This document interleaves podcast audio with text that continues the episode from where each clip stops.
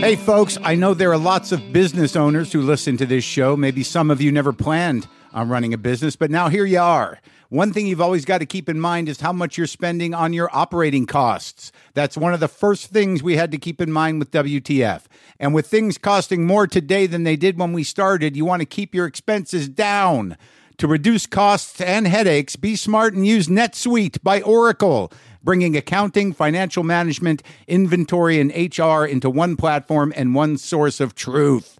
Reduce IT costs, cut the costs of maintaining multiple systems, improve efficiency by bringing all your major business processes into one platform, slashing manual tasks and errors. By popular demand, NetSuite has extended its one of a kind flexible financing program for a few more weeks. Head to netsuite.com slash WTF for more. That's netsuite, N E T S U I T E dot com slash WTF. Lock the gate!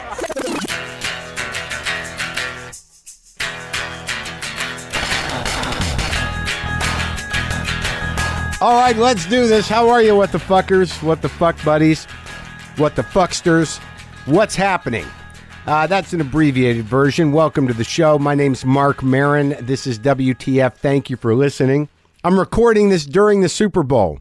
That is not an act of radical extremism in any way.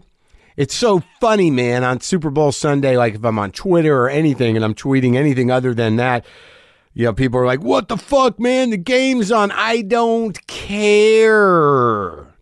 And that's not even hostile. I mean, as some of you've heard me talk about, I mean, I I wish I enjoyed it. I just don't. Uh, I don't look. I am very detached from a lot of things as of late, but I've always been detached from these sports, and uh, it's nothing personal. There's part of me that wishes I was uh, wired that way, but I'm not. Uh, I'm, I hope you had a good Super Bowl Sunday and you didn't get uh, sick, and I hope you enjoyed the commercials and the games. I have no idea who won because I'm recording this. It actually might be starting in about an hour. I, I do this, you know, obviously the day before. So I, I hope your team did well. I hope you felt uh, excited and electrified and uh, sated by the spectacle of the Super Bowl. I, I hope that. Uh, Coldplay was entertaining, and, and the commercials were everything they were anticipated to be. And I just, I really hope it was a great American Sunday for all of you who who enjoyed and engaged with the excitement of uh, one of our national pastimes. And I know that you might be projecting a bit of condescension in my voice. It is not there. I mean, what do I know? What do I know? How did I spend the day today? I had a, a wonderful guest over here. I don't even want to tell you who came over, but it's very exciting. Uh, spent uh, 11 to 12 to 1 in the afternoon with him talking here in this in the garage and I sat on my deck and I had I had a cheese tortilla thing that I made in my toaster oven and thought about shit. And I realize that uh, I was not asked to any Super Bowl events, and I'm not complaining as I've complained before, but not really complaining, just stating the fact I don't get asked much out. And I realize, I realize, people, I realize I have a limited social life. I realize that says something about me. I realize that I am a bit isolated in a way.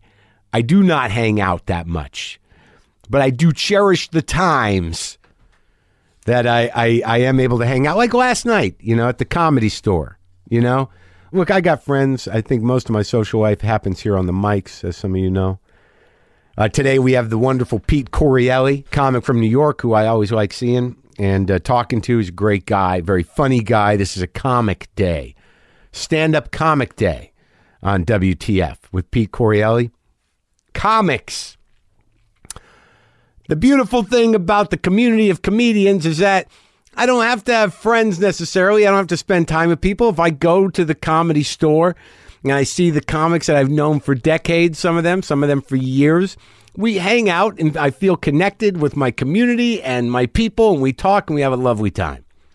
And that's uh, that's my social life. That and hanging out with the girl, the painter, the Sarah. And I was actually uh, about a week ago. I was like, yeah, I'm, you know, I'm tired, man. I, I got no new stand up. I don't know what I'm going to do. And then I just booked myself. This is always the way it goes. You know, I'm consumed with the work, and then I got to work more because in my mind, no matter what you think of me or what you think about what I do, or if you like any of it. Uh, I'm a stand up comedian at heart, and that's what I set out to do, and that's what I make myself do. I have to be in shape. I have to get up on stage, maintain that connection with an audience so fear doesn't set in. You got to stay in that dialogue. And I wasn't feeling great. Uh, like on Saturday, it was not. Uh, it was not really. I, I shouldn't have been working because I'm doing 12 to 13 hour days on set. On weekends, I got to do what what everyone else who has a job does, and that's get caught up and do the book work and the shopping and everything else on the weekend. Relax. But I put in for three spots at the store, at the comedy store. And I got to tell you, I don't know if I can repeat this enough. The comedy store is really the only comedy club to uh, to go to when you're in Los Angeles because it is a, a it it maintains its integrity as this weird dark palace of hate and humor to this day in all three rooms. It remains perfectly authentic to what it was going back to its inception in the early 70s. The Laugh Factory is why go there? No reason. The improv, no reason. Just go to the comedy store so you can feel what it feels like to be in a real fucking place because there aren't that many real places anymore. In the comics, it's sort of the the inmates run the prison in a way. Yeah, there's management and yeah, there's people in charge, but you know, everybody who's working the door, everybody's hanging around, mostly comics. And it's it's just a it's just a beautiful madhouse of, of comedy and weirdness, you know? And, and every time I go in there, I'm like, oh my God, there's just part of my heart that lives here. I don't know if you know how we live, really, comedians, or what you think we, we all are in relation to each other, or how much we socialize, or whatever. But when it comes right down to whatever our presence is in the public sphere, or you know what podcasts we are on, or, or, or what you think our point of view is, you know, at the end of the day, and you know sitting in the fucking dressing room you know we're comedians and and last night i just i didn't feel well and i thought i was just going to go hit and run and do my spots and come home. But you know i ran into brian scolaro fucking hilarious guy. Um and i hadn't seen him in a while so we started talking. Tommy rhodes was hanging around i go back to san francisco with tom and you know he's here now and he's hanging around in the main room. I brought up Sebastian. So backstage, backstage in the main room, and this is like, you, you know, there's no, this is comics territory, you know? So it turns out it's like me, Brian Scolaro, Anthony Jeselnik, Tom Rhodes. We're all hanging out, talking in the back uh, back room of the main room. Morgan Murphy comes in, hangs out for a while. We're talking about comedy. We're talking about family. We're talking about you know, other comics who aren't doing that well. Shout out to Keith Robinson. Heard you had a little health issue. We all love you, man. Get better soon. Joe Rogan comes in. Now he's part of it. And we're just laughing and we're just talking. Sure, we're, you know, we're gossiping a bit.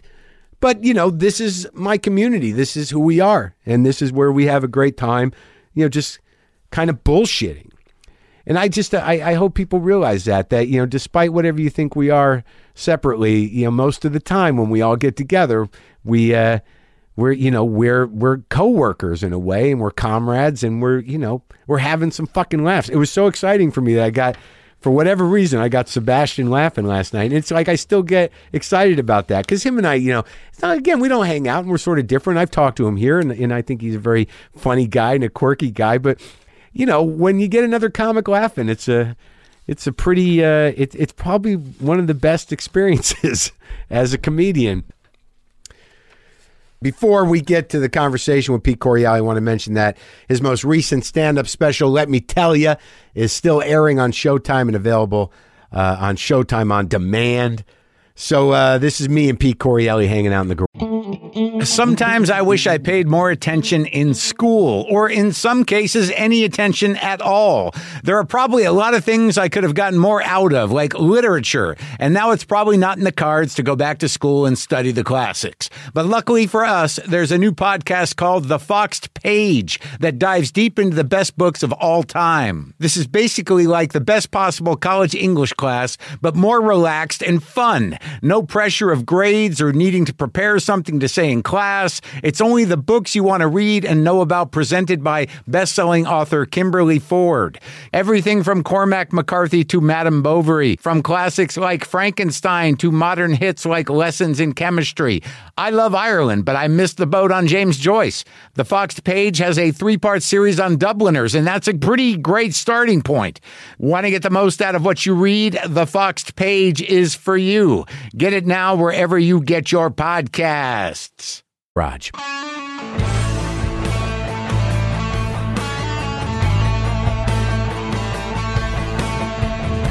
Pete Correale. Marc Maron, dude, I'm psyched, man. I know you know that though.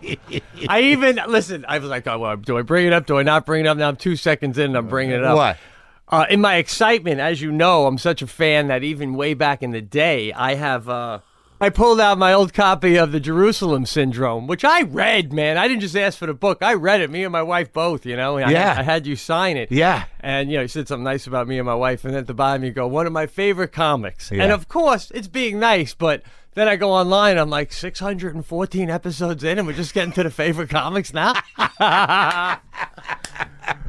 Come on. But this this whole thing, like even being in your house right when it started, okay? You know, listen, man, you know how I've always you're one of my favorites. I've learned a lot from watching you, from knowing you. Yeah, early on, you were like a guy that that, and it was so funny to me because I my my sense of where you come from and where I come from, I'm like, what's this guy pulling my leg? You know, but but I knew you liked me and you were real nervous about it. Yeah. But you know, I feel like we we have uh, we come from whole different lives. So I was always like, well, this is interesting. I connect with this guy. He must have something wrong with Yeah, him. I mean, like, you got the approachability of an aborigine, you know what I mean? Like the comedy clubs, but but but wa- but wa- yeah, but watching you though was like um.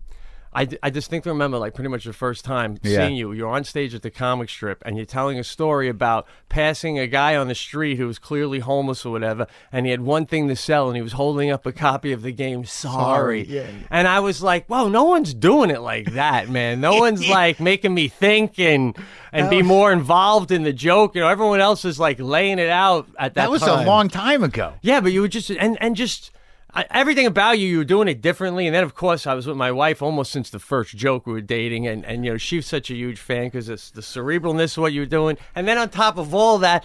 Oh, dude, the hair. You would do a bit, and then you'd run your fingers through your hair, and I'm like, that just that's just exasperating. and lastly, I have to say, as Yeah. I'm saying all this, because I'm very excited. Um, one time you were at the cellar, and you're doing a spot. I'm in the back watching. Yeah. And it was one of these, you know, smart, thought out, great bits. And it got a tepid response from, you know, the typical kind of crowd that Yeah. was there at that time. And then I'm, I'm totally paraphrasing, but you took a pause and then you added something like, uh, and then I said, suck it. Like just something so Yeah, like that. yeah. And the whole place laughed. And then you go almost half heartedly to yourself, you go, just checking. and it made me go, oh, wow. All right. So I'm just checking what I'm, maybe that joke isn't bad. Maybe it's just not right for this moment, you know? And, and all this is vindication, bro. Thank you. You know what I'm saying? Yeah, finally, Aside right? from everything else, when you only, at the time when you were the only one believing in yourself, and then you're like, Barely. but dude, you be in places, right? Going, am I, am I fucking crazy? I mean, how are they not getting this? Yeah. And, but, but there was always pockets of people that were really getting it. If Yeah. nobody was getting Right. it. And I heard you say once on an interview with someone once, you know, when I'd start to have some fans and then they'd come out to see me someplace like San Antonio and they'd realize there was very few of us. And Yeah. I'd see the disappointment in their faces and it's Weird. but it's not to them, man. It's like we know something that no one else knows and now everyone else knows, man. I- So well, thanks, buddy. No doubt, I man. appreciate it, but that's a good way to look at it. I would never have looked at. See, that's the difference between me and you. I'm like, hey, sorry.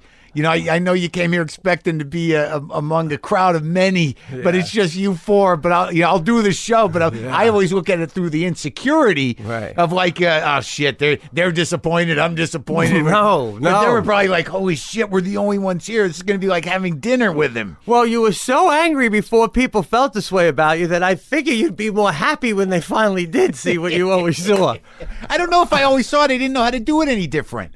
There was no plan. I, you know, I just my first assumption was that, uh, you know, I, I'm just not, I'm not doing it right. Maybe I picked the wrong thing. You know, maybe maybe I should be a teacher. I don't know what the fuck I was supposed to do, but I had no choice in my mind. That was all. You know, I wasn't going to Yeah. do anything else. Yeah, and there was also always probably just enough people telling you and just just enough projects coming your way to keep to keep Yeah, you yeah, yeah, ah, yeah. just yeah, yeah, dangling yeah. you a little yeah, yeah, longer. Yeah. Well, here's another chance. And also, I love doing stand up. Of course. And the thing was, is that. Uh, this, I guess that's true. I just never frame it that way. That it was belief in myself. I just felt compelled to keep working on those goddamn jokes and to keep, you know, trying things and to keep trying to, you know. I I always believed in stand up.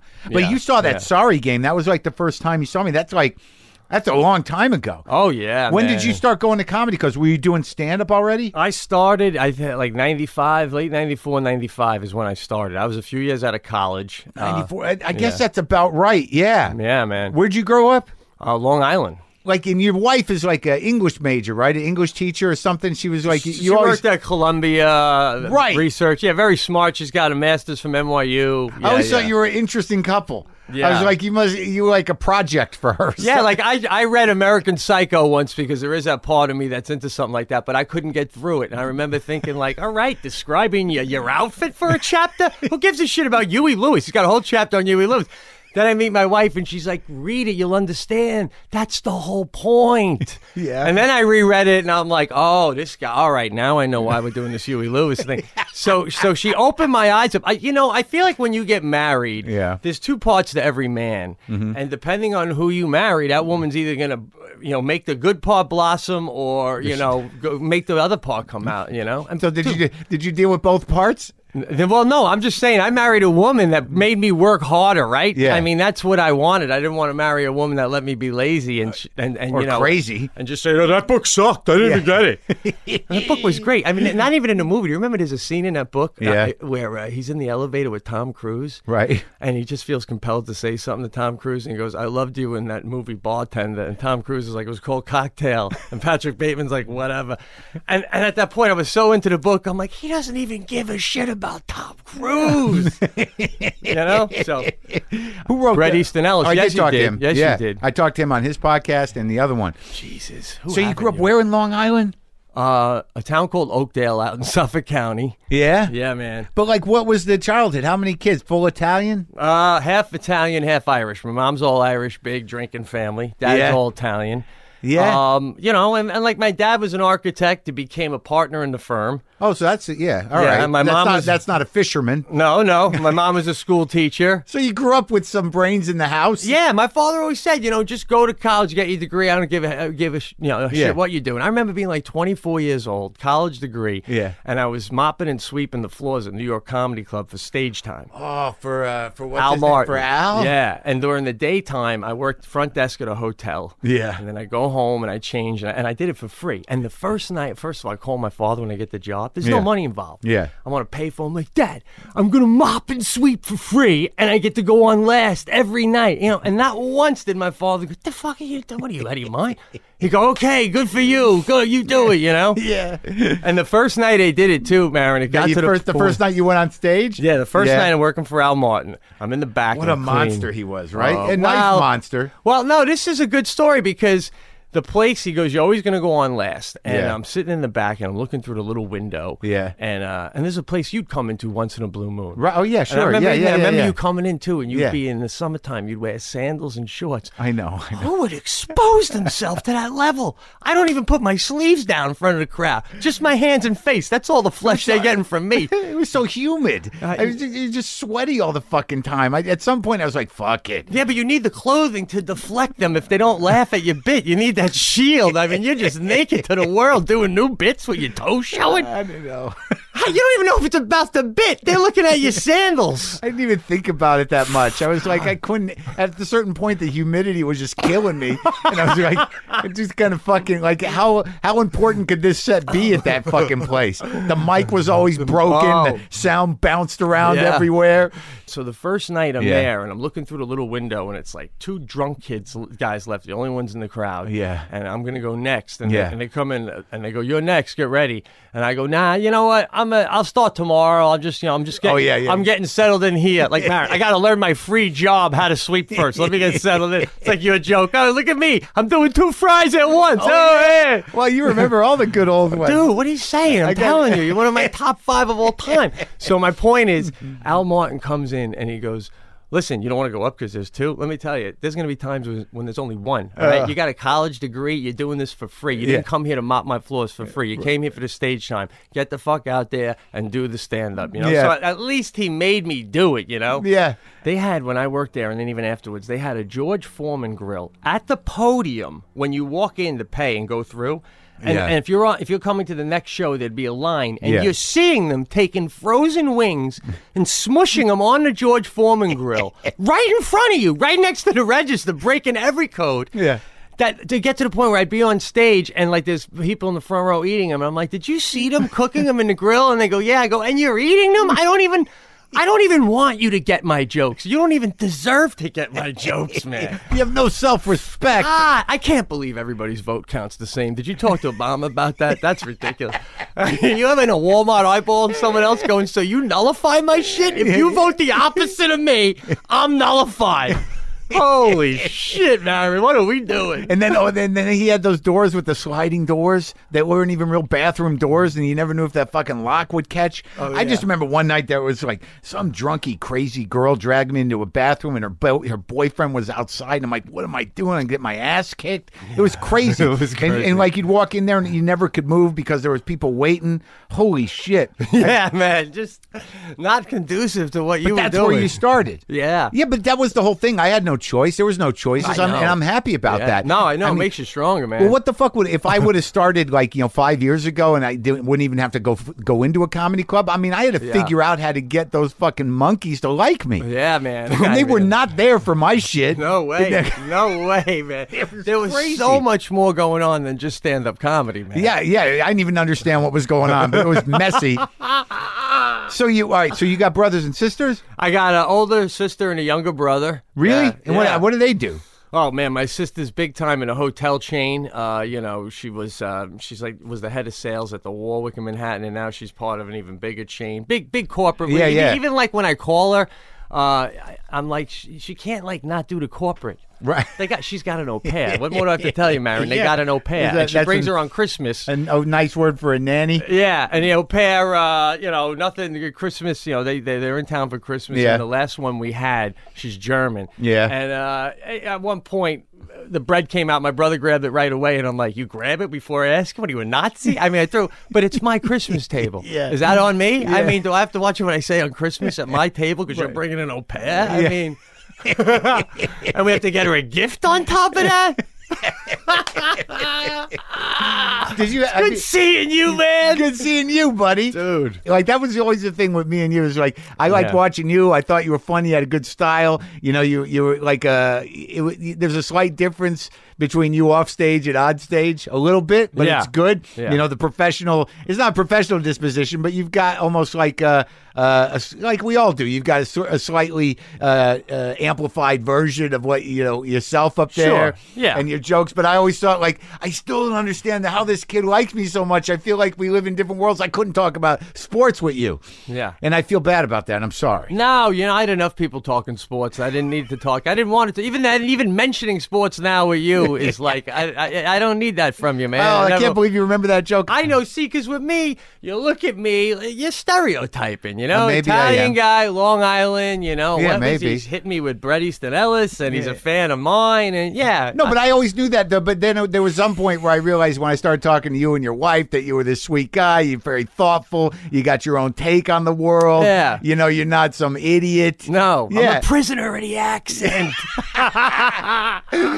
But uh, does your whole family have it? Yeah, I mean, my dad is like uh, he's a partner in a firm, and everyone else is like five or six other guys. He's retired now, Yeah. living on a golf course, all that. But uh, at the time, Is he living on a golf course? yeah, Where? Easton, Pennsylvania. Really? know, Interesting yeah, choice. Yeah. yeah, so he came- well, you know, it's to be near family, and then Yeah. they had uh, Who's got kids? Your sister? my sister? You got does, one my now? brother's got. I got one. I got a daughter. That's it. When did that happen? a couple of years ago. man. Holy shit. Yeah, I say on stage, bro. I say in the special, uh, my wife and I weren't even trying. And when you're looking at a positive pregnancy test when you're not trying. I go, that's like getting a speeding ticket in the mail. You know, just, you're just looking at that trying to backtrack a month. Where were we? Had to. How I'm happen? old, Maron. I'm old. How old are you? 45? No, that's all right. That's the right time. What could you imagine you were the kid five years ago? No, I, mean, don't. No, I mean you would have been like you remember you were a little drunky, you were fucking running around. yeah, man. I, yeah, I just feel like I'm ready to give this kid some knowledge. It's worth Yeah. knowing. Do you love her? It's all right. We'll see. Yeah,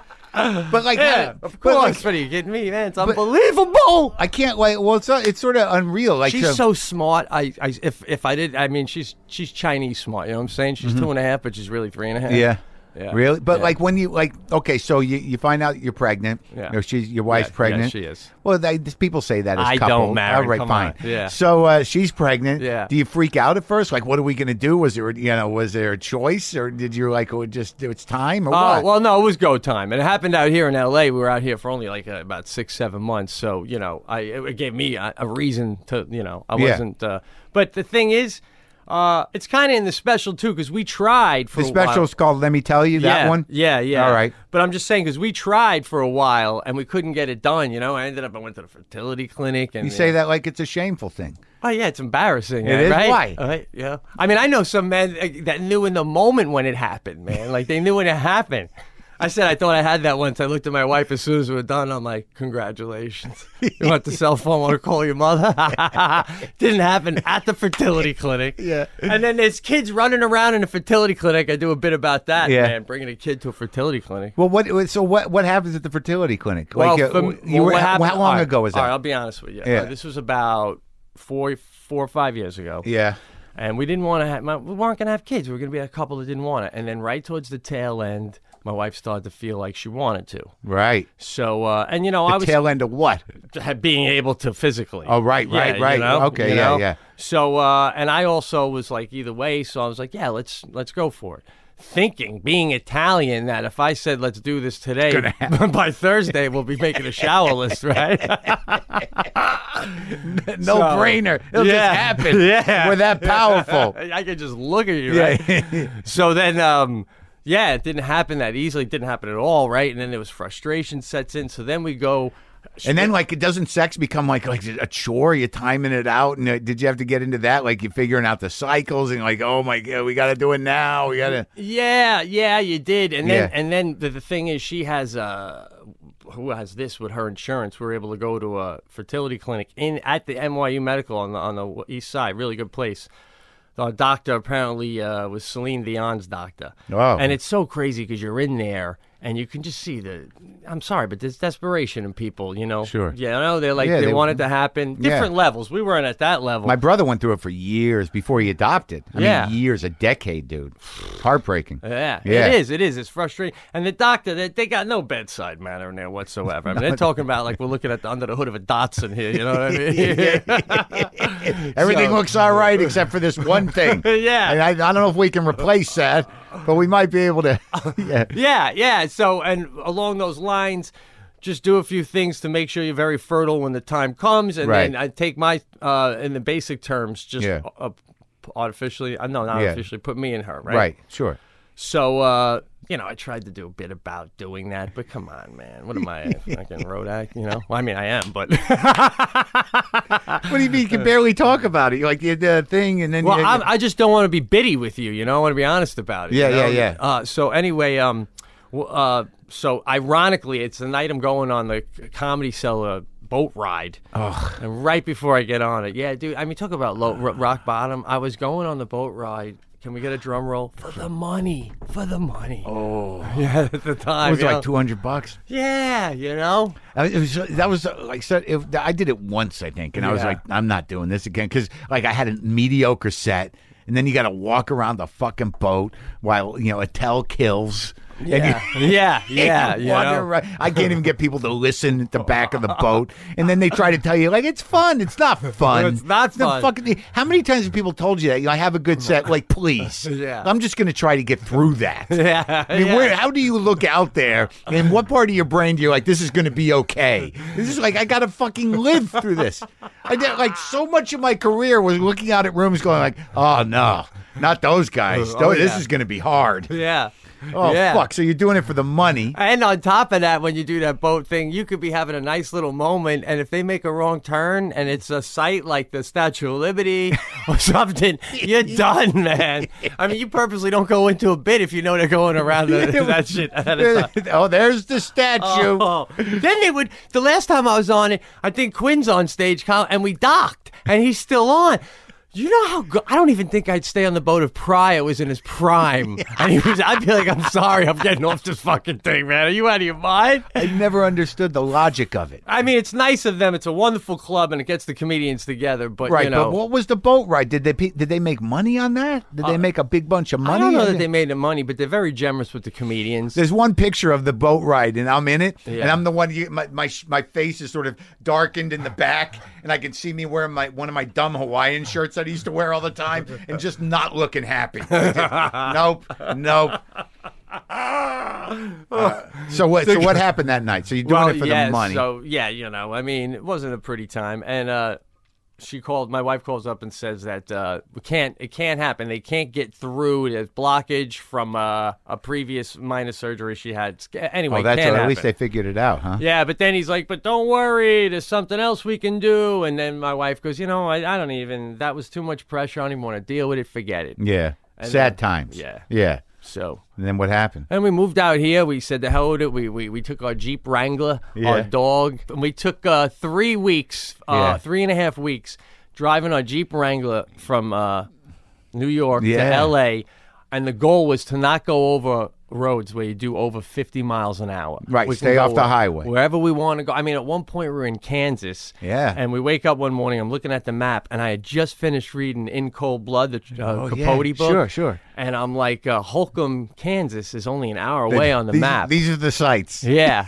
and we drove to Holcomb and I checked out the house. Did you? yeah, it was crazy. Did man. you? Did it feel like other people did that, or you were one well, of the? this is the craziest thing. What's the name of the? Do you remember Truman the Clutter? Capote? The Clutter Oh, family. the Clutter family, They yeah. Mm-hmm. were the family that got uh, all murdered in the house.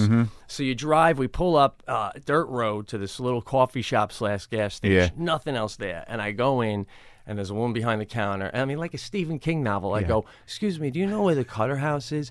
And she looks at me and makes a face, but won't answer. Yeah. And everyone sort of turns away. And, and you know, being a Long Island guy, I'm like, oh, okay, what are you not going to fucking tell me? Like, you think I'm just going to leave? Ooh, they're not telling me, Jack. I guess we got to leave. We're going to fucking Google it or something. It's Yeah. happening. Yeah. So finally, so, I mean, this we- Yeah. so somebody else calls me over and says, well, listen, it's a mile up that way, and then it's a long dirt road leading to just that house. Yeah. But uh, you know, they're not going to let you on the property or anything like that. And I go, oh, no, it's fine. I don't want to go on the property. I just want to see from a distance. Well, that's where it is, and you know. So we start driving our jeep, and we're going down the dirt road. And You are to the house. You we're going to the house, and now you can see it just like in the book. In the distance, it's maybe like two football fields away, and we're just down the dirt road. Now a jeep, just like mine, Yeah. starts coming the other way. And he literally does one of those where he gets in front of me. I'm going real slow, and he waves me to stop.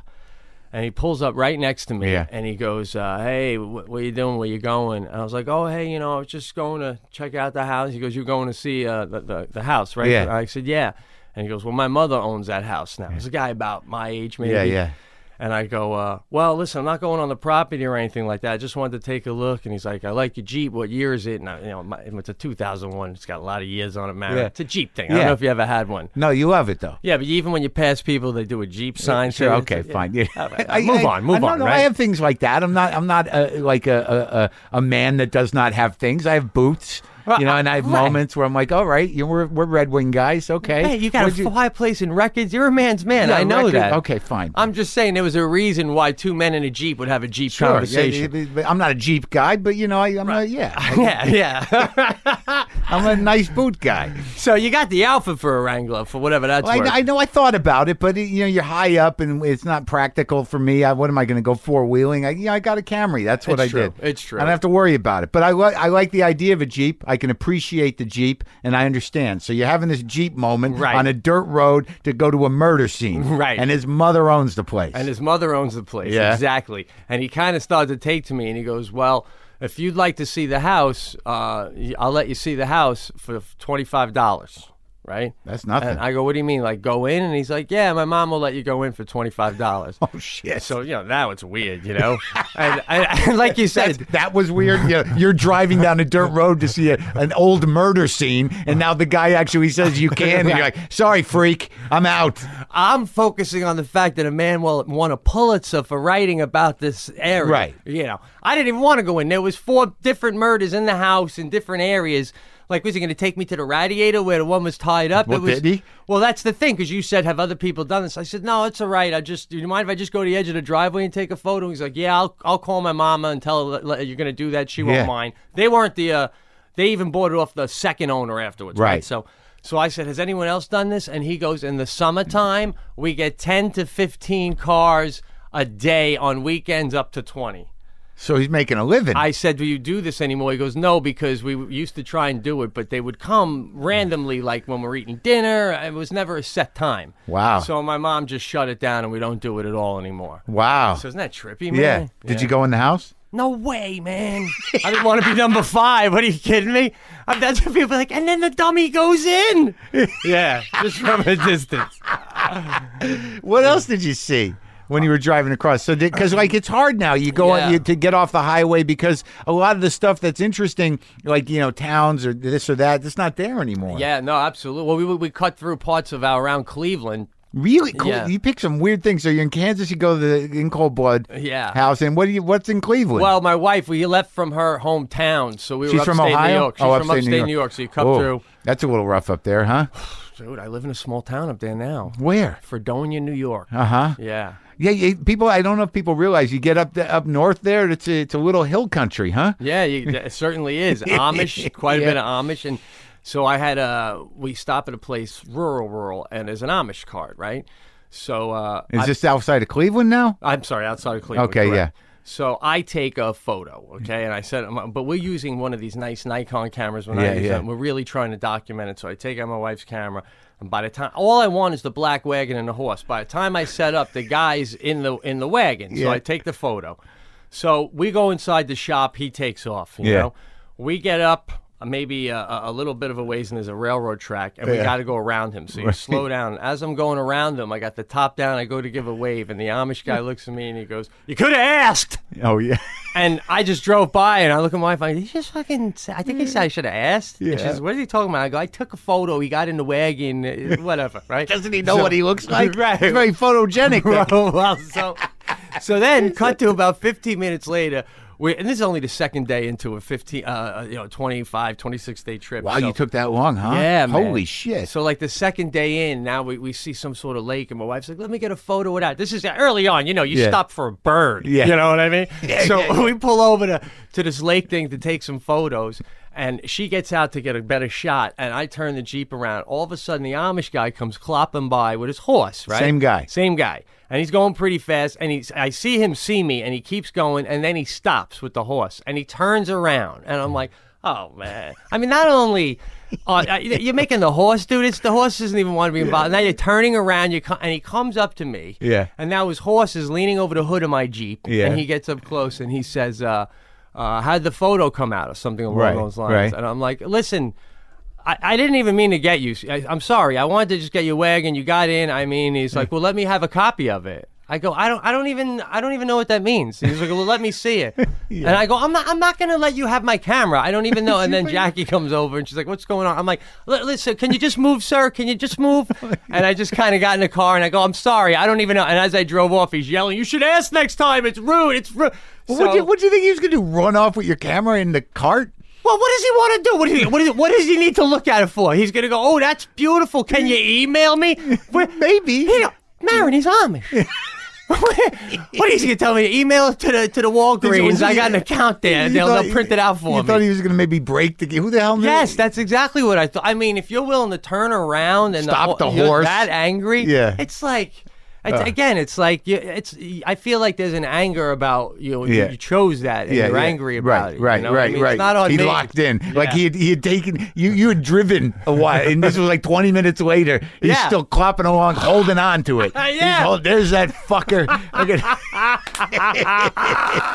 I knew I would catch up with him. I always said if I ever catch up with one of these fuckers, Takes a I picture. do something. Yeah. You, know, you ruined his whole plan. He's still hanging on to it Oh wait, I forgot. He could still just drive away. Or run. yeah. All right. So okay. So what? uh, But did you go to other places like? well, uh, here's a heavy one. Here's like one of the ending ones. Uh, so we had the dog. My dog was on its last leg. Oh. English co- Yeah, it had a good run. It was like 15, man. Yeah. Yeah. Actually outlived the expectancy to breed. You know. yeah. Uh, to the point where. You know, you're like, let's wrap this up. I bought you based on the fact that you died within 10 years. I want to travel now, guy, all right? I'm so, uh, you know, you know, some comics with their dogs affect their career. Yeah. Because, you know, they, uh, you know, Gotta take care of the dog. Pets, Yeah. yeah, yeah. So anyway, That's why I got the dumb cats. yeah, that's You, right. you, can just go- get someone to drop food off, and they're like, "All right, take it easy." That's a good move. yeah, man. you don't got to walk them. Got to. Occasionally, they'll freak out and have a few days where they shit on things, but you know, it's, it's cat shit. It's not a disaster. yeah, yeah. Yeah. I had dogs my whole life. It's fucking chore, dude. I d- I'm surrounded by old English sheepdogs. I grew up with hair all over me all the time. There's just fucking hair everywhere and shit everywhere. Now people are like, "Don't you like dogs?" I'm like, "I did. I did dogs. I've I'm done with dogs." Are are these your first cats? Like, have you had any cats pass on you yet? Yeah, but I missed it. Like, uh, like I had one disappear that was brutal. I still think about him. And then there was one that Mishna bought me, the first cat, Butch. Yeah. That came out here with us, but it was sick, and I was in New York doing the radio thing, and, and it died here, and uh, they buried it down there. Is it as devastating as a dog dying? Because I mean, you know, burying my dog was ridiculous. Well, you know, I, I think like I don't. These are the ones. You know, the two I got now are yeah. like I think it's gonna hurt me. Yeah, I, And- well, I mean, we had the music played loud, and then you went to check on them after we lowered the record player. Would you see him running around like a "Oh, lunatic? I don't want to be around the day. Oh yeah, you're gonna be very sad to say the least. Yeah, because I got those guys in the alley in Astoria. Like I, I've had those guys for like 11 years now. I trapped them. They were wild in Astoria, and there were five of these fucking feral kittens that I saved. And somehow I got these two out here. Wow. And, you know, I've had them for that long. So, yeah, I mean, there, and there's a couple outside here that have been coming around for a decade, but I don't get attached. One that, it was weird. One that used to come here like years ago, like seven or eight years ago. This one of these, I don't know whose it was, but I used to feed it. It showed up like a like about a year ago. I hadn't seen him in years. It just it came here to die. Oh wow! Like this old sick fucking cat. I'm like, I Yeah. remember you. What's up? It's like not good. Got flies around my eyes. So like you know, there's bugs and shit. Yeah. And I and I even missed that because I went out of town and the the woman I'm seeing, she came over and he just like he just it was no good. There was nothing you could do. He was dying. But he tried to go under the house and he didn't even make it. He got halfway into the hole here and just fucking crapped out. Wow. And she, but she took care of that. Well, they say you try to go back to the place you love the most. When I, you know I- well, that's going, what I think. Like, I'm glad he had fond memories of Yeah, me just don't feeding him. spread the word, guy. Right? There've been a lot of cats coming around over the years. Yeah. I had to put one down, a str- one that I don't think it was anybody's, but I don't fucking know. It was all sick and full of snot and shit. So I trap it and I bring it in. The the doc is like, yeah, he's got you know the feline AIDS and he's got a you know a pretty bad bronchial thing, but it's probably the beginning of it. The end. I'm like, all right. Well, put him down, and you know. But then I always wonder, like, is there a family somewhere, like you know, two blocks away, going, I don't know where the cat is. They're like, Yeah. I, I know where it is. Yeah, yeah. yeah. I, I took care of it. Well, I don't know, man. They're probably going. I hope somebody did that for it, right? Yeah, maybe. We got sometimes we get the little mice that are so small that you got to use glue traps. I know I had to do that and too. That's my, brutal, and dude. my wife, I don't do it, but then she takes a knife, uh, the the adult part, and presses them here until they pass out. And like she puts, she kills them because Yeah. she feels bad. So she does that before she throws them out. oh, it's so sad. She just presses the knife there. Oh, she she can handle it. yeah, right. That's it. You gotta love a woman like that. Yeah, man, you yeah, know? or, or be afraid a little bit. hey, she drew tears when we buried the dog, man. But we, what so what happened? So we're going cross country. Dog's old, right? And I, you may notice too with the dogs, you know when their asses start to stink, those they get the glands up their asses. They get these glands. Yeah, yeah. And you know, back in New York City, it would smell so bad. We take it to the vet, and the vet would put gloves on. She'd hate when she'd have to do this. The, Yeah. the vet would, of course, Yeah. the dog would too. And we all Yeah. have to hold the dog, and the vet would put her fingers up there and Yeah. squeeze. You squeeze them. You gently squeeze Yeah. them, and they drain out uh, and it stinks so bad, man. And the and the, the vet has the mask on. It's just so gross, right? Oh yeah. but it relieves the dog, and the dog's ass doesn't smell anymore, and it doesn't because it'll, it'll leak. It'll be on the couch and it'll leak. So we're going in the jeep, and it's summertime, and the dog has has this problem, and it's leaking, and it's stinking up the jeep to high heaven, and we're in. Um, uh, what's the place in uh, Arizona? Sedona, right? The Yeah, nice red beautiful, rocks. We yeah. had a nice. We ended up with a nice place. We lucked out on overlooking the, the rocks and stuff a little outdoor area, and we're like, we got to do something about this. And we're like, you know, we're not going to call a vet to come out Yeah. here to drain the dog's Yeah. things. I go, can't we do it? We went online to Google it, right? And my wife goes, it seems that you just put your fingers up there, the two inner fingers and the two outer ones are on the body, and you just massage them and it leaks. And I go, well, that's how the vet does it too. I see it and mm-hmm. stuff. So she's like, all right, I'll do it, right? So she takes two plastic bags from, you know, when you have ice buckets and they give you the little plastic bag Mm-hmm. for the ice. She takes two of those and she we have chapstick. So she rubs it on the fingers to get some lube going. I take a belt and put it around the dog's, you know, Yeah. you know, it's an English cocker, so it's got a nice long snout. Yeah. I hold that in place. And she sticks her fingers up and she's draining, man. She's doing it. I'm like, yeah, anything? And she's like, nothing yet, nothing. And I'm like, come on, come on. And she's Yeah. like, guy, I have my fingers up the dog's ass. Can you? I mean, give me a break, guy. I'm trying. And I go, well, come on. I can't hold it much longer. And the dog's, and finally she squeezes. She goes, oh, I got it. Oh, I got. Oh my God, there's so much. Oh, there's so much. And we drain that shit out, Maron. And uh, you know, back in the city, every time we do that, that's like two twenty five. so anyone with a dog out there, if you can stomach it, man, just lay down some paper towel and do it. The road, you learn so much from the road, man. Now I know why Willie Nelson's so wise, right, bro? yeah, right. he knows everything. and and the, but the dog survived it. Yeah, the dog survived. I mean, if it could talk, it would have said thank you. And do you have a cigarette? I mean, come on. That's an amazing uh, couple moment. Yeah, yeah, it really was. I mean, talk about teamwork, man. That was something else, man. I mean, talk about being able to go to the gym in a room, going, "Hey, well, I bet we did something in that room that no one ever did before." Well, we've had honeymooners. No, guy, you don't even know. You don't even know. Yeah. So, That was a bonding moment. So I, I thought you were going to tell me the dog died there. No. no, no way. No, the dog died back uh, in New York, uh, back in um, upstate New York, and we buried it illegally in the backyard Uh-huh. at night. You know, like Somebody. bury Oh, it. really? Someone Yeah. going to get on you for that? I don't know. The neighbor might. I don't know. So we did. Did you put it down or it just died? No, we uh, went and we had it put down, Yeah. and uh, you know the guy gives you, you, know, you put the dog back in a. the- It was a big box from the supermarket that had a lot of bounty paper towels. You know, Yeah. when you get them all shipped at Yeah, once. yeah. It's just That's such a sad ending, right, man? Oh, that's killing me. and then you bring it back with its favorite blanket, and Yeah. uh, we put it in the backyard and light a can. I said um, we light a candle every Christmas Eve and have a couple drinks and sing a few carols by the grave. Yeah. So my old man, we're at dinner once. He goes, "Oh, when I die, you're gonna come to my mm-hmm. grave and light a candle every Christmas Eve." I go, "If you're buried behind my garage, yeah." Let's not forget the convenience factor going on here, guy. so yeah, that's that. God bless Ruby, my dog. You stayed out here for seven months? About seven months stayed. What, were you out here on a deal? No, no, no. I just uh once it didn't happen with having a kid, my wife, I'm on the road so much. She likes California. She always wanted to come out here and she's like, uh, let's sell our apartment. We had a nice pad in Manhattan. Oh, that's right. You, Yeah. you, you made some money on it, though? You're doing the radio and stuff. No, not selling it. No, I didn't. But it was also like it was getting t- I mean, it was it was Well, tough let's to talk keep about- up the monthly nut on that Let's thing, talk man. about ultimately what happened because, like, I left New York before you really started to get your, you know, legs. I think a little bit. Yeah, you like always when seemed like sometimes you'd be there and sometimes you wouldn't. I mean, you're also you'd have various hairdos. What you know, very few men have drastic different hairdos it was a from time mistake. to time. It was a mistake. you got to commit to a hairdo. I, I mean, uh, John Mayer, I didn't even know, but I, I used to say when I know him, I'm like, dude, you're like the Marc Maron of musicians, man, just okay. trying to find, Yeah. you, who- uh, Yeah. find it, find it all through yeah, the years. Yeah. yeah. And. I finally leveled off on the little goatee and shit, but I'm growing this out now, not because of fashion. For the, I'm going to shoot another season of my show, Which is and I- great, dude. Thanks, great. buddy. Yeah. And I need to like. There's a reason that I got to look disheveled, so I'm going to let this go as long as I can handle it. No, when I saw you in Montreal a few years back, it was like, wow, he is like just there where he where he was supposed to be. You were so in your own skin, and I wasn't there the year that you gave the commencement speech, but Oh. somebody sent told me where to get it transcribed. Yeah. And man, I can't tell. I felt like you were talking to me. I mean, right up to the waffle, knowing if I get up, I can go get the waffle right now. waffle, yeah. And just and just this whole feeling of knowing.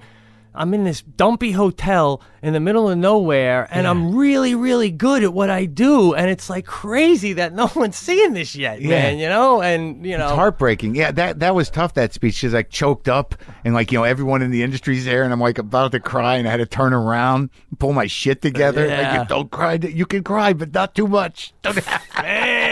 Man. but that was a real comic speech, man. Like you That's know, I did like it you, for. yeah, you got to be a comic to understand that. Yeah, know? yeah, that's who I wrote it for. You know, I mean, I, I'm very grateful to uh, to to the comedy community in some weird way. You know, because like it's weird. You know, as as far out as I got, and however hostile I became, or whatever other people thought of me.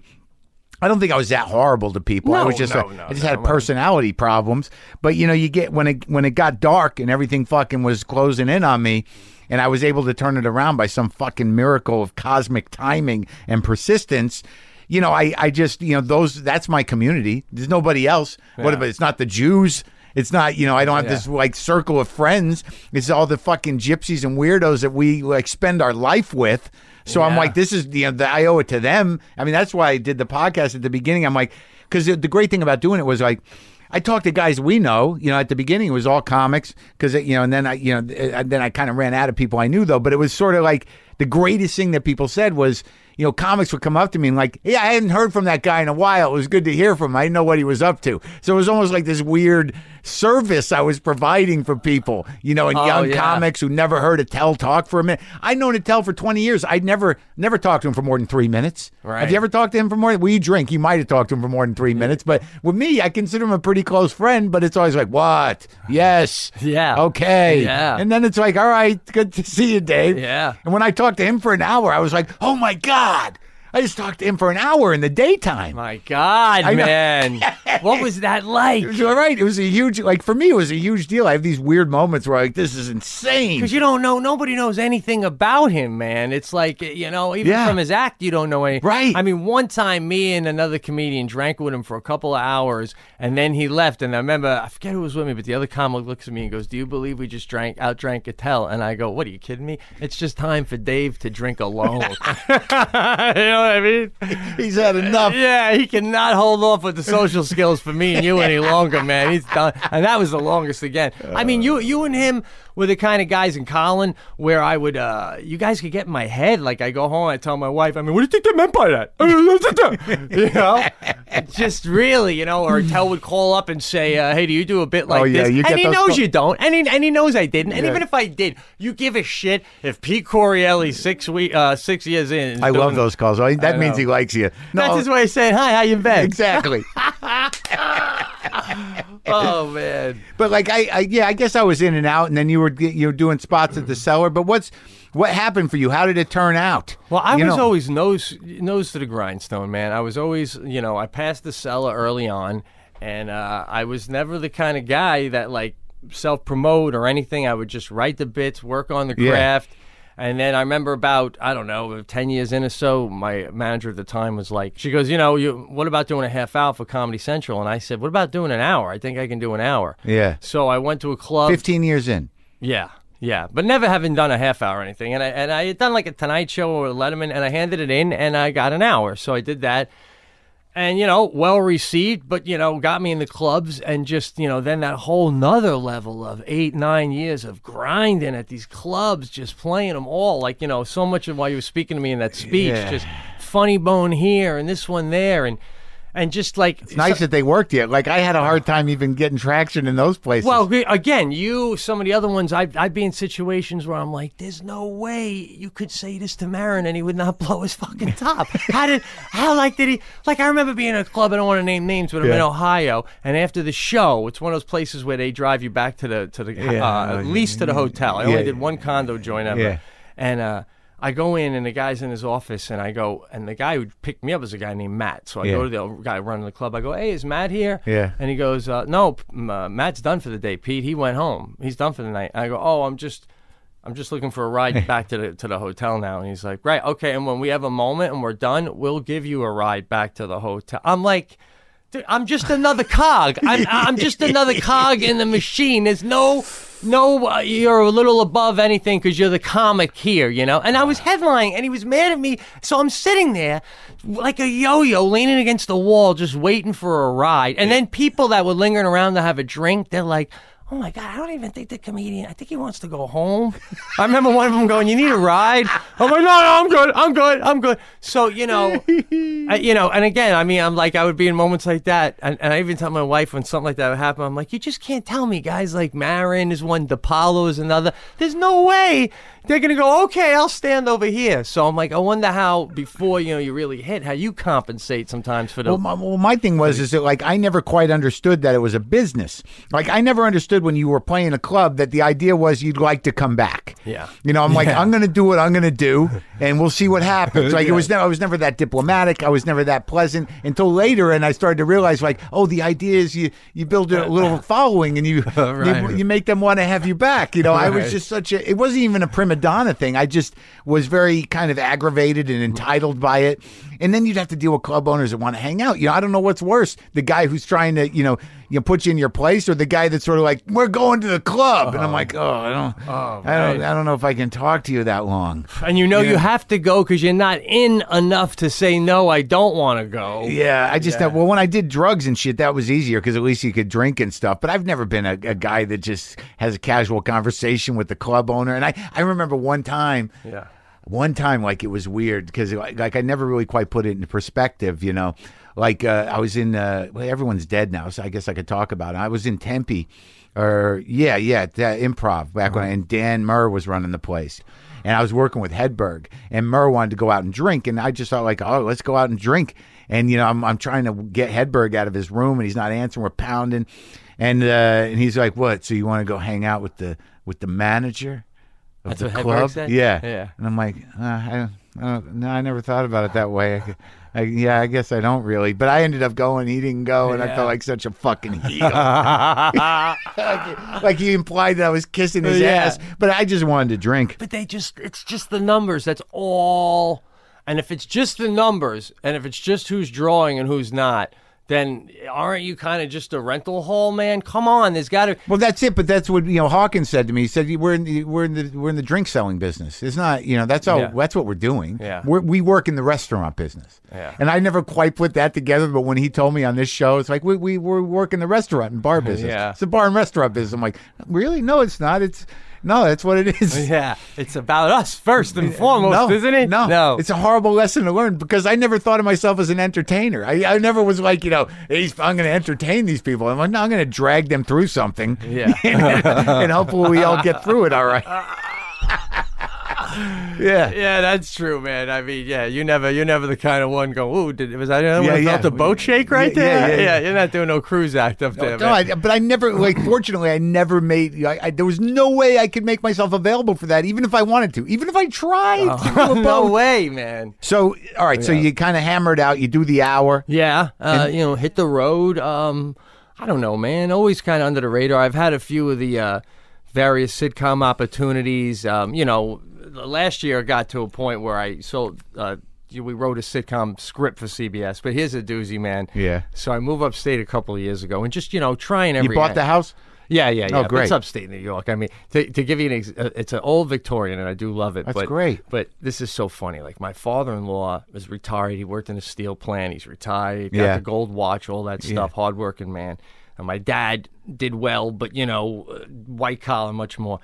So my dad, and my father-in-law, and a few of us are standing at the foot of my driveway. I bought the house. Now I'm having people. My dad's got a glass of wine, Yeah, and yeah. It's, a, it's a big old Victorian. And next to my house is a nice house, but significantly smaller. Yeah. So we're all chatting, and somebody, I think it was my father, but somebody goes, "Oh, I see that house is for sale. The one next to you. How much is that going for?" And I think it was going for like literally like a hundred and twenty thousand. Yeah. And, and my wife goes, "Oh, hundred and twenty thousand. And my father goes, "Jesus Christ, I'll take two.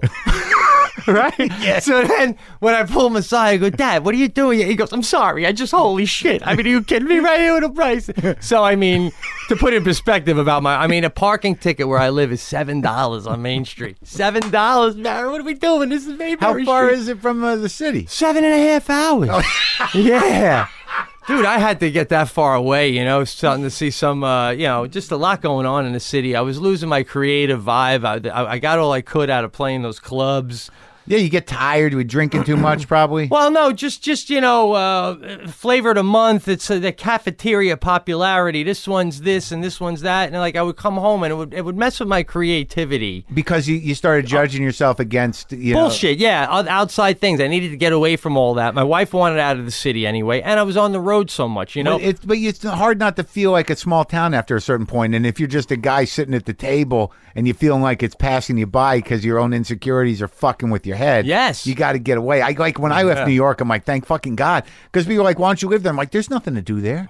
yeah, there's really not. I mean, I mean, what are you going to do there? I mean, there's the, there's the two clubs, yeah. and then you, you don't even know if she's going to give you spots on a Saturday. Yeah, no, you know, you know, you know, that freaks you out. And then when I wouldn't get spots, I'd walk by and look at the board and see like, who's there. "What the fuck?" No, it would luckily it'd be like you, Geraldo DePaulo, and I'd be like, okay, okay, I'm cool. They're all in town. What are you gonna do? What are you gonna do? so, what was the first special? Uh, yeah, it was about my life at the time, you know. Yeah. That's because when all I you can started do, playing, right? yeah, when I started playing the cell, even if I had a new bit about uh, topical stuff, there Yeah. was too many guys doing that stuff better Yeah, than I ever. well, that's would. why I and more quit. and more more committed to it too. I quit doing that shit. Yeah. you got to talk about yourself. Just stick to your life. And then, like you know, you go out on the road and you're able to, to sort of break new shit out there. I guess, huh? Yeah, yeah, and that would freak me out at first too because like living in a small town, I would like for the first like literally six months, my wife would catch me going online checking the lineup at the Comedy Cellar. Ah. I'm living seven and a half hours away, and I'm like, they're all get, oh, like they're all getting better. They're all fucking getting Oh, better. What no. am I doing? What, you know. And I would go on the road and I would try a new bit and it wouldn't work. And it was such a hassle to get 200 people back on your side. Where at the cellar, you could go, hey, uh, you didn't like that? Don't worry. Norton's up after me. He'll Yeah. get this puppy back on track. Yeah, yeah. I'm out of here. I I, got to catch a movie. So this is a whole different thing, you know? You got to wedge it in. Yeah, you know, I asked Breuer like for advice. You know, certain guys in Breuer's like when I want to get him back, I know I can just always do the goat noise and uh, and we re-level or like Yeah, yeah, uh, right. Catan does. Uh, no, not Catan. Um, I saw Rob Schneider and he'll, he'll yell out, "I'm winning, I'm winning," which is from one of his movies, Right. And it just resets.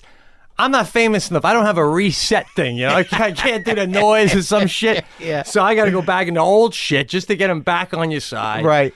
Um. Yeah. So plugging away doing that, and But uh, you're able to do it. I mean, you fight through, right? yeah, and then like you know, but that's when things really actually started happening. Ironically, What? I get a call. This is so nuts, man, from uh, Ryan Seacrest Productions. Yeah. I don't know how they found out about me, but they want to do a show about a comedian for A and E. Yeah. who doesn't live in L.A., doesn't live in uh, New York.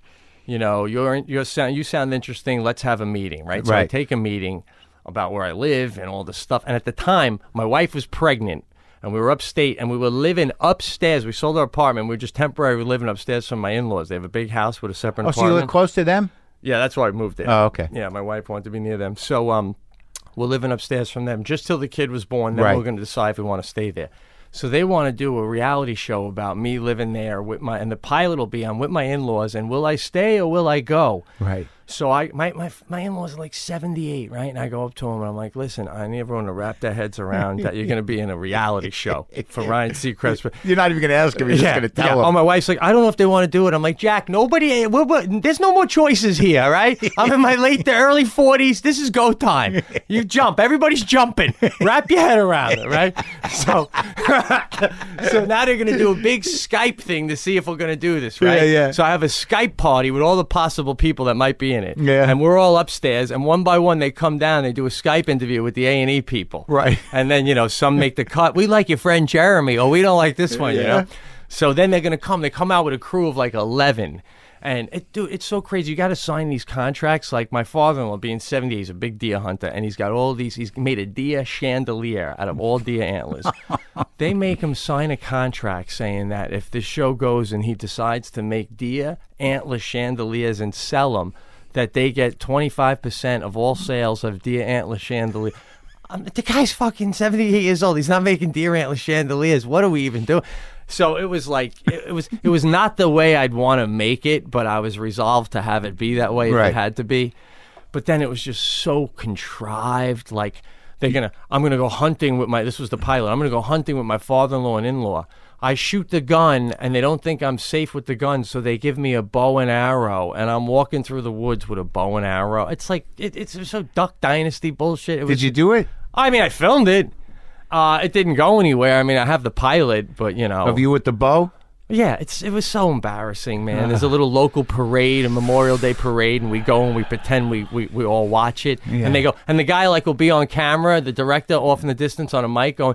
My friend Jeremy's behind me. He goes, "Ask Jeremy if he likes the parade. Ask him if he came when he was a kid." And I look up, Jeremy, did you used to come to this when you were a kid? And He's like, "Yeah, sometimes." I mean, I, I drink beer and smoke pot with Jeremy. I don't go to the Memorial Day parade with him. This is so gay. You know what I'm saying? Yeah, man? yeah, so yeah. It's ridiculous. Uh, so- but you, you got, there's things in your life though. Oh God, you do. I'll do anything, right? I well, no, I did a fuck. I hosted a game show when I after uh, you know after the first divorce, before Mishna, the first marriage, I had nothing. I'm bankrupt, and, and VH1 wants to do this remake of a game show that's in England that never mind the Buzzcocks thing. Oh, yeah. When, and and I gotta be honest with you. I had no choice, man. I needed the money. It was like seventy-five k for all thirteen of them, whatever. You know, like I- it was going to pay out. Yeah. And I, I tell you right now, I couldn't explain the rules of that fucking show right now if you asked me. I did. I, I was up there. I didn't give a shit about any of it. They thought my attitude was right. I had no. There was no money involved. It was just a like an improv game. It was Yeah. just a joke game show. There were no stakes, and I had, I had no idea what the fucking rules were or what the point was. I'm like, where are the cards? Oh, there's Coolio. He's one of the guests. You know, and it was crazy. I got physically ill during the shooting. I got diarrhea that I almost died from, I think. Like, and I think it was all mental because I couldn't live with the fucking idea of it. Yeah, but that's decent money, man. That's it. I, uh, but you know the beauty of it was What? is that I it was it was it didn't it didn't go anywhere. I don't even think they showed most of them. So I got paid out and I got a few nice suits and and I made the money and I Yeah. get, and I was able to get out of the divorce with a little bit of savings. But man, when I was in New York at, during that first marriage, dude, I thought I was finished because I was. You know what else I was doing? What? I was doing segments for the Metro Channel. That was a local New York channel. It wasn't even like you know big channel. It was a local New York cable channel, and I'm doing these segments where I, I it was my idea. I take the, the a talk. I take a desk onto the street in neighborhoods, and I'd interview people from the neighborhood, like a talk show on the street. Yeah. And I did a shitload of them for another, you know, I don't know, 20k or whatever. But then I'm laying there. I'm still doing coke. I'm in a marriage that stinks because I don't want to be in it. I'm just waiting to die in my bed. Oh, and but my brain was like, maybe if I could, you know, get a, my own show on the Metro Channel, you know, I can make this shit work. I wanted to die. I wanted to fucking die. Oh man, the things you convince yourself could maybe this could be the thing, man. Well, but but it's worse. Is like I guess this is the thing. Oh. You you know like Well, yeah. like What you, you know well I mean like you don't really want it, but you somehow in your brain you're like ah, I gotta make a uh, uh, fucking living. Uh, what else am I gonna do? Yeah, well, yeah, there's Right, so that. you're like, so like maybe maybe I can live with this. Oh, man. Like it's not like I never thought like this is the thing. It's sort of like I guess this is who I am. I guess this is what I got to do. This is the level of my talent. Yeah. is I'm going to you know, you know walk around New York with a microphone going, "How you doing?" that fucking idiot. Well, it's also funny they actually thought the show would have legs, man.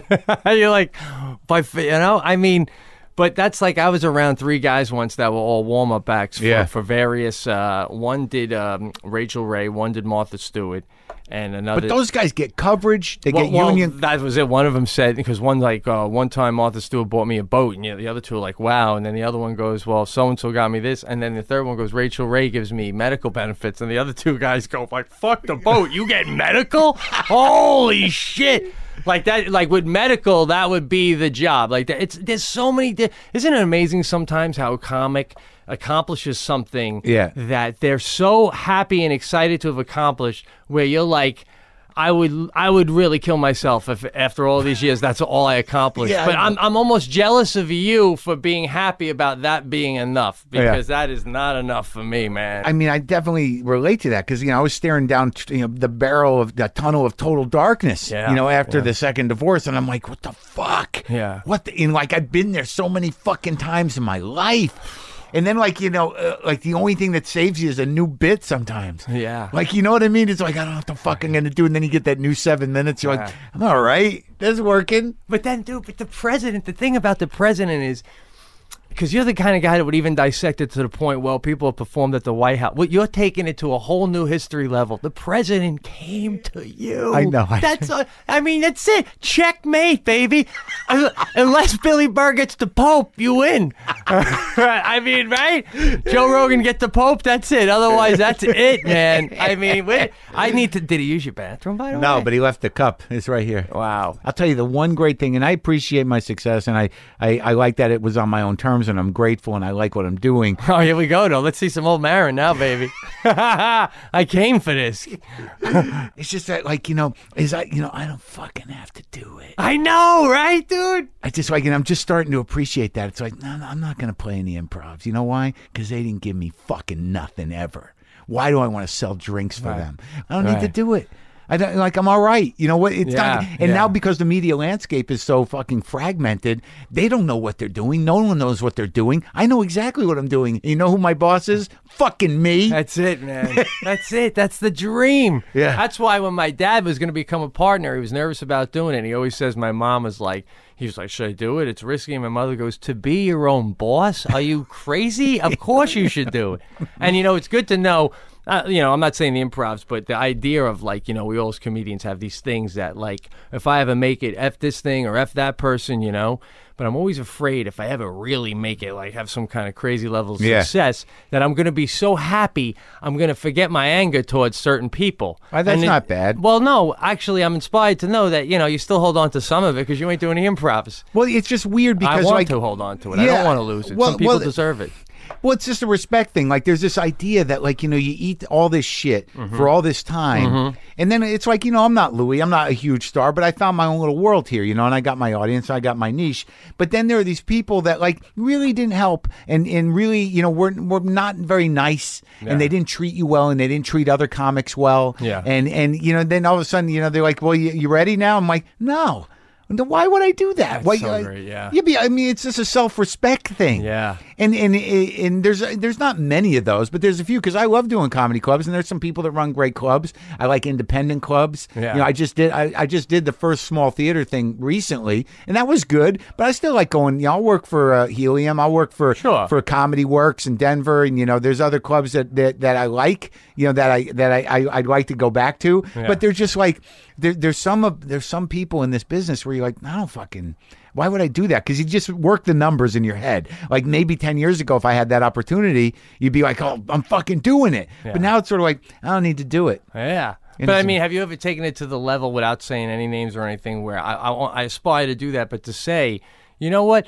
Have that person call me directly. Yeah. And then when they get on, just go, just wanted to get you on the line to personally say, Yeah. "Mm, go fuck yourself. Yeah. You know what I mean? Or, or, or do you just do it secondhand, leave it at that, right? Well, I mean, I, I think I've said it on here, but I but it, it just becomes this weird. You know, there's a little more freedom now to you know, it's sort of like because it doesn't seem like any of them really know what they're doing. Some guys, you know, that we know and we love, you know, for- for whatever reason, who the hell knows in any you know given profession or at any given moment, are they're just fucking huge and they own the world and they make a lot of people a lot of money. Yeah. I I feel like I earn an honest living. You know what I mean? Like More than that, dude. Yeah, but you know, it's like if someone's offering me too much money for something, I'm like, yeah, you maybe you knock a little off of that because I don't, I don't know.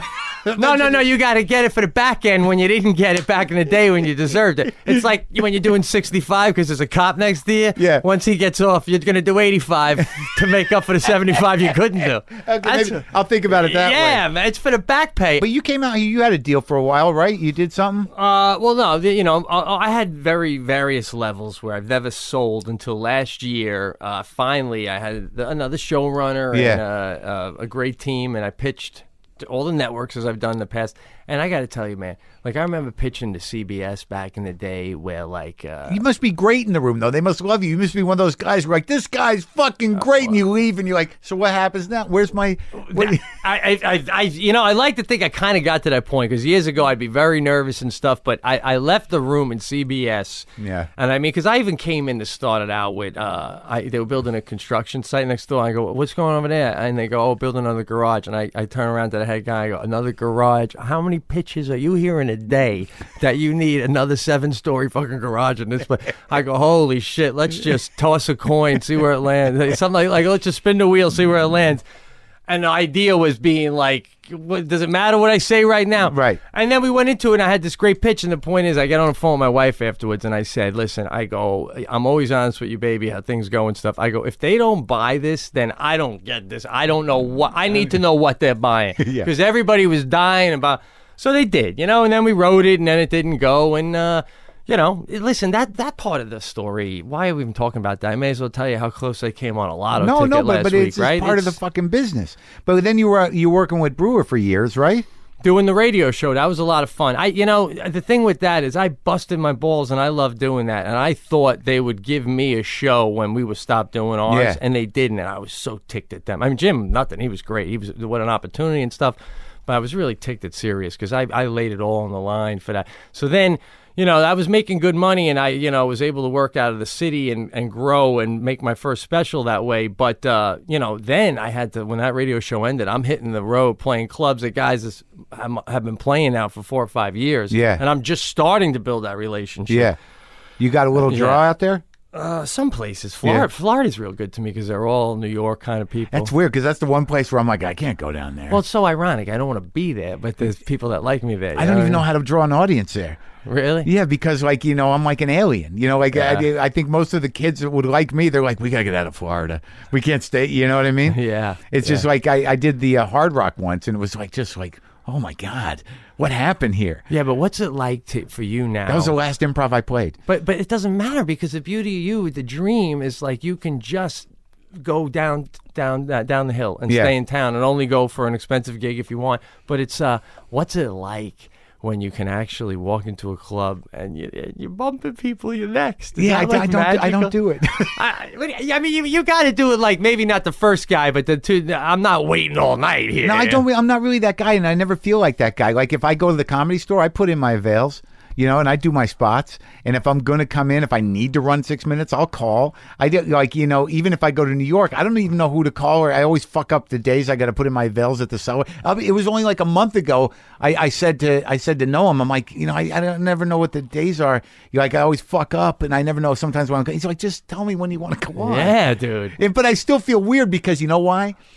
Because no matter who the fuck it was Yeah. that did that when I was waiting to go on, Yeah. I, I, I it bothered me. Oh, of course, it was part of it, man. It bothered all of us. But I didn't, I, so I don't do it. Sometimes I felt like, you know, guys, they'd be hanging out at the cellar and then they'd want to go on right before me. I'm like, I swear, I feel like that motherfucker waited till it was my turn. You know, and I know he didn't, but I felt, I, you, you just, I'll go up and tell him. Like if if I see Chris Rock, I'm like, can you just wait? oh, man. Can you just? wait? I'm going on next. Can you just?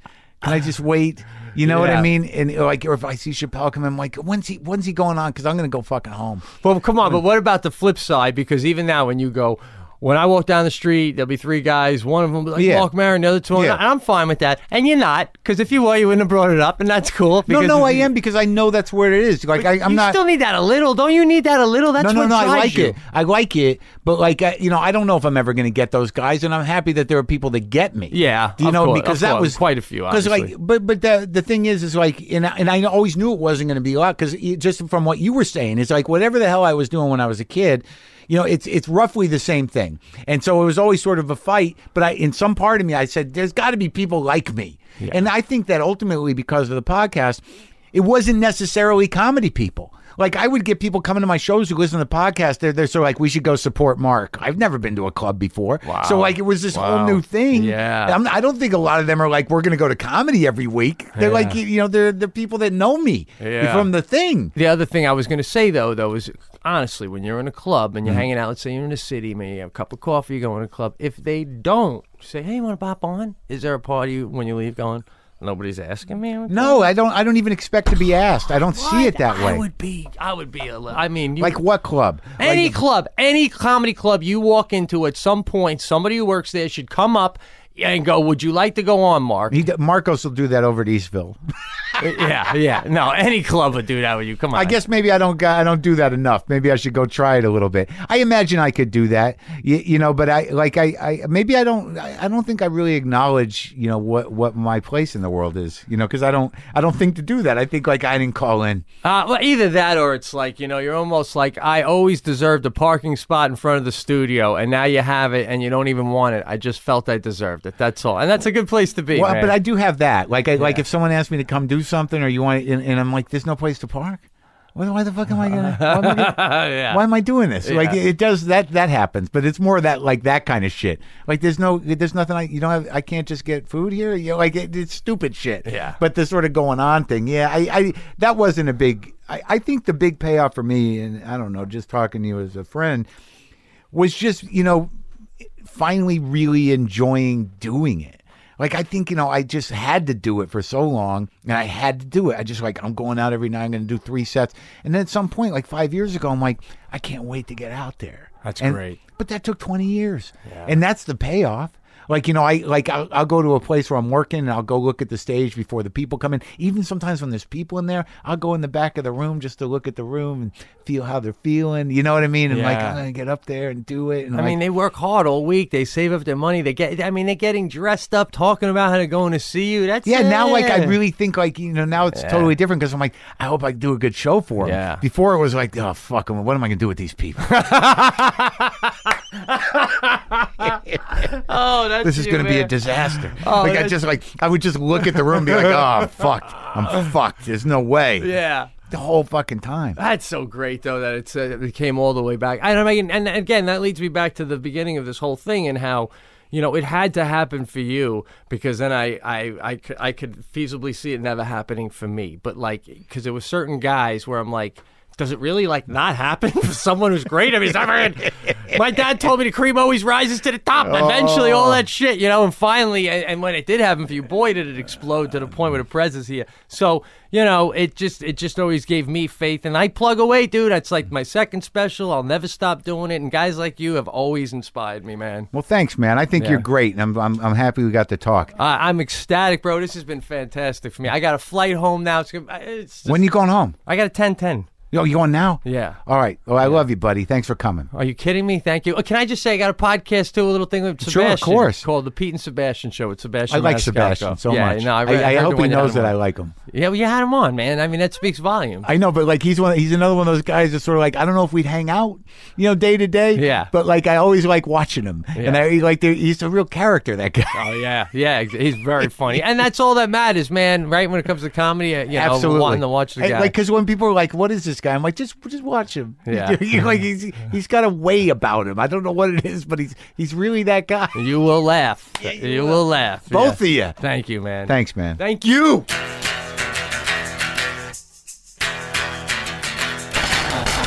That was fun, right?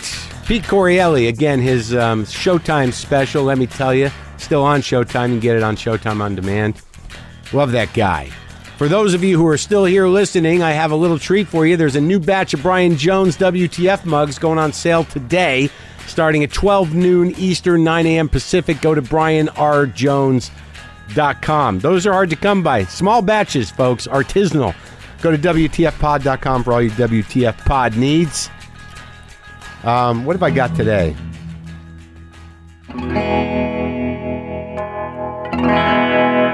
Listen to that tremolo. So I'm going through a. a that's a Earthquaker Devices Ghost Echo, but I got this weird batch of stuff from Crystal Radio, a handcrafted guitar pedal. It was some sort of Kickstarter campaign. I don't I don't quite understand it all, but there was like coffee involved and there was a CD and stickers. And this beautiful looking tremolo pedal. It's got a little twang to it.